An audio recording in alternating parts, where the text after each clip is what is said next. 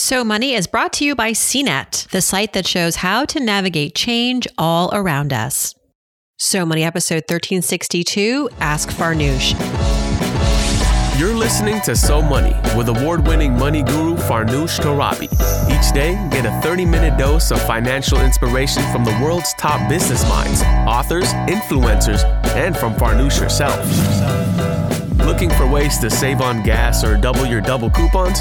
Sorry, you're in the wrong place. Seeking profound ways to live a richer, happier life. Welcome to So Money. Welcome to So Money, everybody. I'm Farnoosh Torabi. It is April 29th. And lots of big news to share. This week was a huge week for my money team at CNET, as well as the entire CNET company, which I'm going to get to in just a moment. But first, want to just say how nice it is to be back from a week of vacation. My husband and I and our kids got on an airplane for the first time in a long time and flew to the West Coast to see my parents. And we dropped the kids off.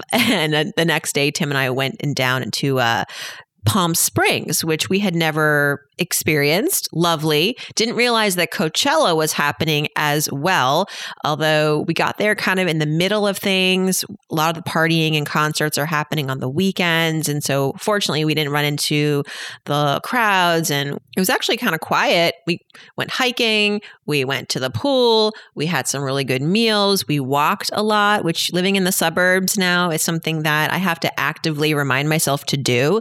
But when you're in a city, when you're downtown, it's nice. We walk like 10, 13,000 steps a day.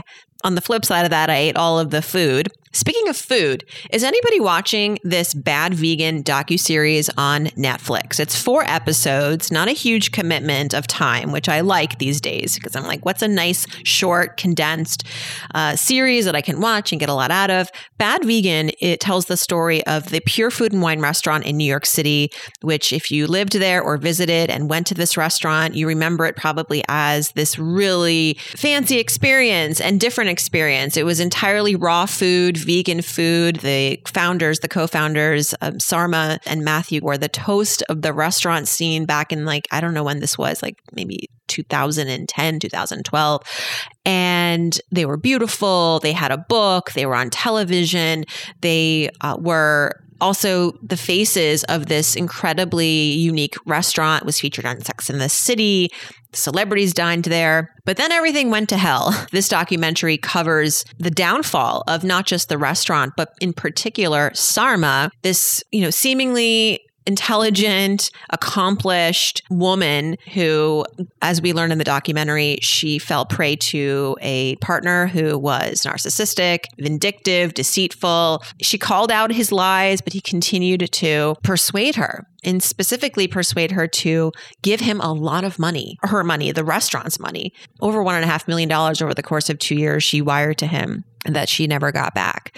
Long story short, they the restaurant shuts down because the employees uh, at one point never got paid because there was all this stealing going on and they walked out. Uh, the restaurant is no longer. Then Sarma and her then husband Shane, they are on the run. They got caught in a hotel in Las Vegas, and the tip to finding them was none other than a Domino's pizza order to their hotel room, which for a vegan is as you know, like that's not what they eat. So she had really hit rock bottom in her life. So the documentary sort of takes us through all of that. And Sarma's actually in it. She gives her side of the story. Her ex is not in it, although we hear from him because there was an impressive amount of recordings. Uh, phone recordings, video recordings, there are text messages, emails that he sent. And so you you do feel like he's in it, although he's not he did not willingly participate. I have one episode left and so far my takeaways are that again, like I said, how could somebody so intellectually intelligent fall prey to such a fraud? This is not a criticism to her, but it's just a fascination of, of mine and so much like how the brain works, right? It's like narcissists exist and they prey on people. We've talked about it on the show sometimes in the context of you know being married to a narcissist and that ha- impacts your relationship, your finances. I couldn't help but also think how privileged she was. Truly, I mean she may not think that. She may think, "Oh, I was a victim and how can you say that I had, you know, privilege, I was brainwashed? Well, what I'm talking about is the fact that, you know, she was this conventionally beautiful woman, white woman, a culinary degree, a degree from Wharton, all of that prestige helped her arrive right at this place where she was able to raise a lot of money for her restaurant, get a lot of attention, and she had a lot of people depending on her, her employees.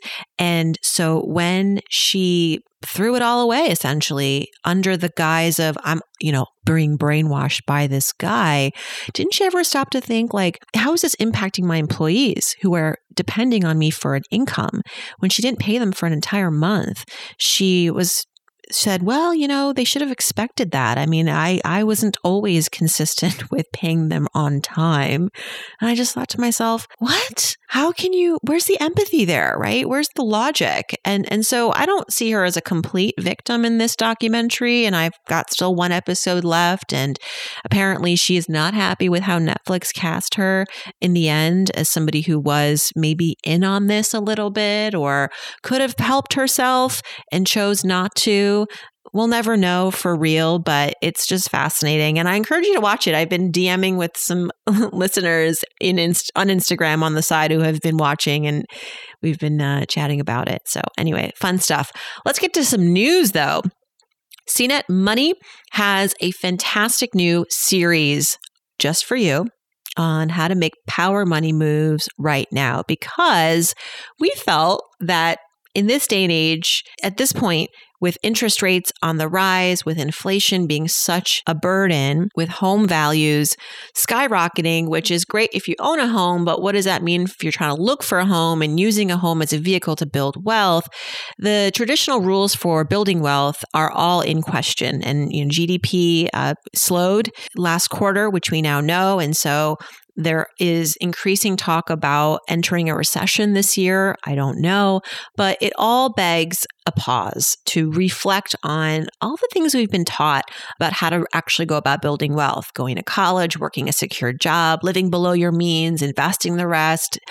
A lot of us tried to do that and it blew up in our faces. So, with that background, my team at CNET Money has been digging around for like past few months to bring a collection of new stories with new ideas, innovative solutions to help us navigate this weird time and also maybe rewrite some of these rules for ourselves as far as what does wealth mean? What does it mean to reach for financial independence? So whether you're curious about crypto, you want advice on how to invest in this current market, you want help picking the right credit card, you want to earn more in 2022, we've got all of those stories rolling out over the course of yesterday, today, the next few days encourage you to go to CNET. I'll put the link in our show notes. You go directly to these stories. I wrote about Jannese Torres Rodriguez, who you may recall was on this podcast. She's the founder of Yo Quiero Dinero podcast and has a huge online community helping people with their finances. But she is that person who did all of the prescriptive things,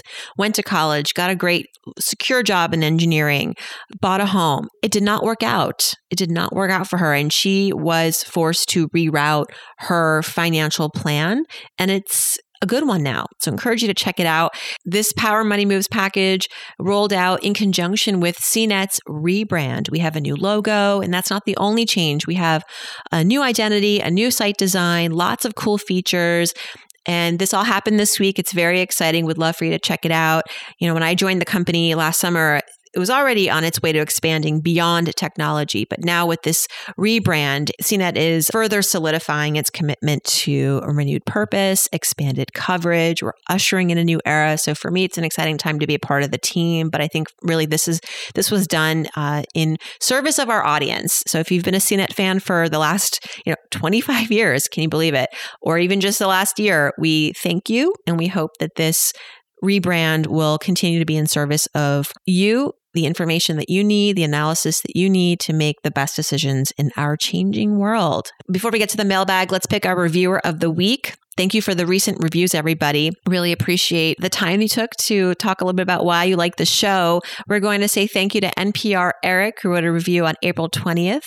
Uh, so Money is so good, Eric says. He started listening to the show about six months ago, and he says, I enjoy many personal finance podcasts. I appreciate how many of Farnoosh's topics and guests come from underrepresented groups in the financial space. I'm very interested in financial independence and also teaching those values to the next generation, including my nine year old. So, Eric, thank you so much. Your review got a little cut off here on the Apple Podcasts uh, website, but I think you had more to say. Would love to connect with you and thank you for your generosity. You can DM me on Instagram you can email me, farnoosh at somoneypodcast.com. Let me know you are the NPR Eric that left this kind review. I'll follow up with a link where you can pick a time for us to chat. All right, let's hit the mailbag. This question comes from our friend Christina in the audience. She Instagrammed me, wrote, Hey Farnoosh, my boyfriend and I just put an offer in on a place. So the plan is for me now to pay him rent. I'm going to invest my money elsewhere. I'm not worried about him buying the place on his own. Great. I'm considering how we plan for items like furniture, which could be a lot of money, fixing up the house, and my personal move. I'd like to plan to do a mix of some Facebook marketplace purchases, maybe investing in some nicer furniture. I'm sure we'll have to work through different needs versus wants, as well as quality preference. Any tips or considerations would be much appreciated. So, sure thing, Christina. So, bottom line for Christina, she's moving in with her partner. He's buying a home. She's going to pay him rent. But together, they're going to decide on things like furniture and decor. So here's my advice. I mean, if you're starting from scratch, you're both coming into an empty home with nothing. Uh, you're going to have to obviously contribute together uh, in buying things. And having an agreement in place, something in writing that outlines here's the budget for our furniture. We're going to split it in this way. You could do 50 50 if that feels right. Or maybe if one person makes significantly more than the other, you do like a 70 30 split. You also want to figure out who's going to keep this furniture in the event of a breakup. And if there's a piece of furniture that you really, really love and you want to always own, then that might be something that you fully pay for yourself. If there's stuff that you're bringing in, obviously, from your own previous life, um, something that you fully paid for, that obviously goes to you in the event of a breakup. But if you're buying something new together, it depends on the relationship and the couple, right? I mean, some people just don't have an attachment to furniture and they're not going to care when you break up, like who's going to get the couch. But it's always helpful to have that prenup. And I know you're not married, but couples who live together should also have a plan in place for what would happen to shared items, shared items that they both contributed to financially in the event that you split. I love the idea of going through Facebook Marketplace. It's better for the environment, it's more sustainable. There's a lot of great stuff on Facebook Marketplace. The other thing too is with supply chain disruptions and COVID disruptions and and things not coming over from China because of uh, their lockdowns in some parts of China, you may not get your furniture deliveries very quickly. You're going to have to probably wait a long time. So if you want stuff earlier, sooner, then better to go with the resale market. All right. Thanks for your question and good luck with the move. Christina in the audience had a similar question, and I hope that that helps her as well. She's moving in with her boyfriend. A lot of people moving in together. Romance is in the air. Her question was specifically planning to move from Colorado to Portland to live with my long distance boyfriend. How should we consider the cost of moving cities and buying new furniture together? When we aren't married or planning on a joint account at this point, her job is remote, so she's not going to have to get a new job. Maybe one thing that I didn't answer in the previous question that would be helpful to you, you're wondering, Christina, more specifically about moving costs. Since you're the one moving to your uh, boyfriend's city, would you would he consider splitting the cost with you? I mean, that would be kind of cool. This move will benefit him as well. you come and live with him will make him happier.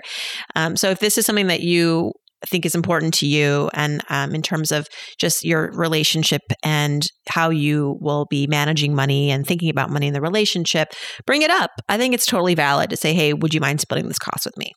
Julie has a question piggybacking on a episode recently about how to buy art and how to sell art. Uh, she says, I got married. We are combining items from two households. Do you have a site to recommend where I could sell secondhand art? The thing is, these are things that I purchased from local artists or from a local well known art fair. I don't have certificates of authentication for the pieces. I guess I can find the artist's name and information online. They range from 150 $50 to $1,000 at least when I bought them, and I paid for high quality framing. Any suggestions would be welcome. One thing you could explore is one, artbrokerage.com which is exactly what it sounds like. It brokers art pieces online. You submit your pieces, you give as much description as you can. They often do want certificates of authentication, but not always. You could try that. Um, there's also eBay. And the other thing I might suggest is wherever you purchase these pieces of art, if you know, if you remember the vendor, the art fair, the, the person, the artist, call them, email them and say, hey, I loved this piece of art. It's no longer something that we want to keep, but we wanted to come to you and see if you wanted to buy it back.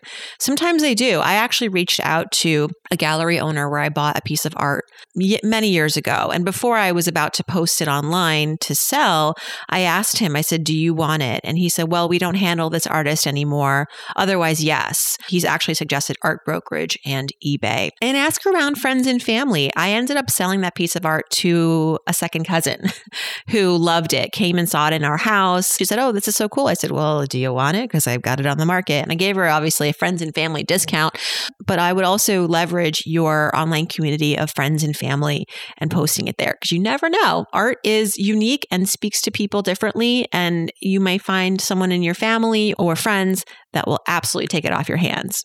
Okay, next question from Amanda, who is getting married. Again, love is in the air. She just got engaged, is wedding planning, and will want to take out a loan to pay for wedding expenses. Hmm. She says, I want to try to pay as much as possible in cash and use the loan to pay the difference. My fiance thinks we should just take out a loan for the full amount and invest the money we would save instead and they're planning on saving about $1,000 or more, or more a month for this wedding. This is going to be over the next few years. Would love my thoughts. All right. So, Amanda, I, I see here that you follow both me and Money with Katie, who, who was on this podcast on Monday. Katie Gatti, she is the host of Money with Katie in partnership with Morning Brew, super popular podcast and financial influencer. Check her out. We had a really good conversation about how she thinks about money and how it's anchored in fear Gotta love it. And so, if you know Katie and you know me, you probably know that we're not big fans of financing something like a wedding. Right now, interest rates are going up. So, I'm not sure what kind of a nice rate you would even get for a loan uh, to pay for a wedding, especially if it's not for the next three years. Interest rates, I think, are only going to be higher over the next year or two. If you can save up for this, save up for this. We've done episodes on weddings before, and having gone through it myself, I can tell you that this wedding industrial complex, there's a premium for everything, and they will try to convince you to spend on all these little things that cost so much money that's going to make your day so perfect. And you end up spending a lot more than you anticipated. And my fear is that if you take out a loan, you will use up all of this loan and it will seem painless to pay for these things because you've got this credit. You're not going to have to pay it back right away. If you were using your cash, you would be more critical and you'd be more thoughtful about every single purchase because it is coming out of your pocket today. I don't want you to arrive into a marriage with debt. If you're not getting married for the next three years, could you put this money into something like an I bond, which is earning quite a bit right now? Um, I bonds, I've talked about them before on the show. They're great for purchases and savings goals that you don't want to hit for the next three to five, six years. The interest rate aligns with inflation. Whereas if you put your money in a bank account right now, earning nothing percent with inflation where it is, in three years, it's probably not going to earn you as much. It's not going to buy you as much. And I think the current I bond rate is something like 7%. So look at the I bond market. Go to treasurydirect.gov, look into it. This could be a place to put your savings as you build up towards this wedding and earn interest, really good interest, and then take it out uh, for your wedding. You can't touch this money for the first year, just you know, in an I bond. So if you do need this money um, sooner than later, just keep that in mind. So I'm not going to encourage you to take out debt for this wedding. Try to do it on your own. And if you need to spend more, talk to family about contributing. A lot of couples these days want to do it fully on their own, but families sometimes they want to contribute. It's something that they really do want to do. It makes them feel good. So you know, if it makes them feel good and they have the money, use that money. Don't take out the debt and be indebted at the beginning of your marriage. It's not fun. Congratulations. Thanks so much for listening to the show. Thanks for your question and good luck with your planning. And last but not least, Bianca writes in and she says, Hey, Farnoosh, I just got a new job, pays significantly more than I am used to. My past salary was around 200 and my total comp for the new job is closer to 500. I own a house with my husband who earns about 400,000 a year. We live in the Bay Area. We have about 900,000 left on the mortgage. We have an emergency fund and a high interest rate savings account. We max out our 401k. We've got the HSA. We invest in the stock market. All of that is set. So now the question she asks is what next? how to wrap my head around what to do with this extra income. If you have all of your normal financial bases covered, what do you do next with your money? I want to be smart about it and not waste it. I'm a little worried about the stock market. The real estate market seems crazy, so what to do next doesn't seem obvious. All right, Bianca, firstly, congratulations on more than doubling your salary. Your total compensation is now half a million dollars. Fantastic. You've made all these great steps you have savings, you're contributing to retirement, you have the HSA, health savings account, you're investing. So the question now, of course, is what to do next. And it's a good problem to have, I suppose, but this does require some planning. And the questions that you and your husband want to answer are the following Where do we see ourselves in the next year? In the next five years? How do we want to make our lives easier? What does being rich and feeling rich mean to us? What are some investments that we want to make that are beyond these sort of financial investments like the stock market and real estate, but are there investments in our lives, in our lifestyle? in our education, creating less stress in our lives can we do that with our money that we things that we've wanted to do but we haven't been doing because we've been so focused on more of these traditional things like retirement savings and rainy day account which are all very important and foundational but I think now you're looking at layering onto that. And as part of that exercise, as part of that journey, really requires thinking about what you want. This is a good exercise. I encourage you to get together with your partner and, and start to map this out might be helpful to also work with a financial planner at this point. Not again because you need any advice on how to get your retirement account set up, but a planner can also be a great third party objective sounding board to help guide you towards these bigger goals that you may that you don't even know about. You know, an advisor can tell you what's possible and what are your big hopes and dreams? Do you want to retire early? Do you want to have a second property? Do you want to become work optional at some point? So, you know, maybe in 10 years, you don't have to work if you don't want to. And what do you have to do to get there? Reverse engineering. We talked about that on the show. In the meantime, save your money. There's no regret you're not going to look back in a year and go, oh, I wish I didn't save that money. I wish I had done something with it. You know, save your money and then use the next six months, the next year to really map out a specific plan. I would recommend also following some financial experts like Ramit Sethi, who does a lot of work and gives a lot of counsel in this space of defining your rich life. And he and I are buds. He's been on the show many times. You can listen to our podcast conversations, but do check out his work if you haven't, because this is exactly, I think, where his sweet spot is, is helping his followers build that rich life as you and your husband are doing. But this is advanced level personal finance. This is a good problem to have and keep coming back with questions as you work through some of these ideas. Would love to hear where you're at and how i may be able to help you going forward. All right bianca thanks so much and what a great question to end our show on. You're living the dream. This is the goal to arrive at a place where where you have options And you might not know what you want to do or what the options are yet, but you can define those options now. That's a great place to be in. And it's a little overwhelming in the beginning, but you will figure it out. You will absolutely figure it out. Thanks for all your questions, everybody. I'll see you back here on Monday, and I hope your weekend is so money.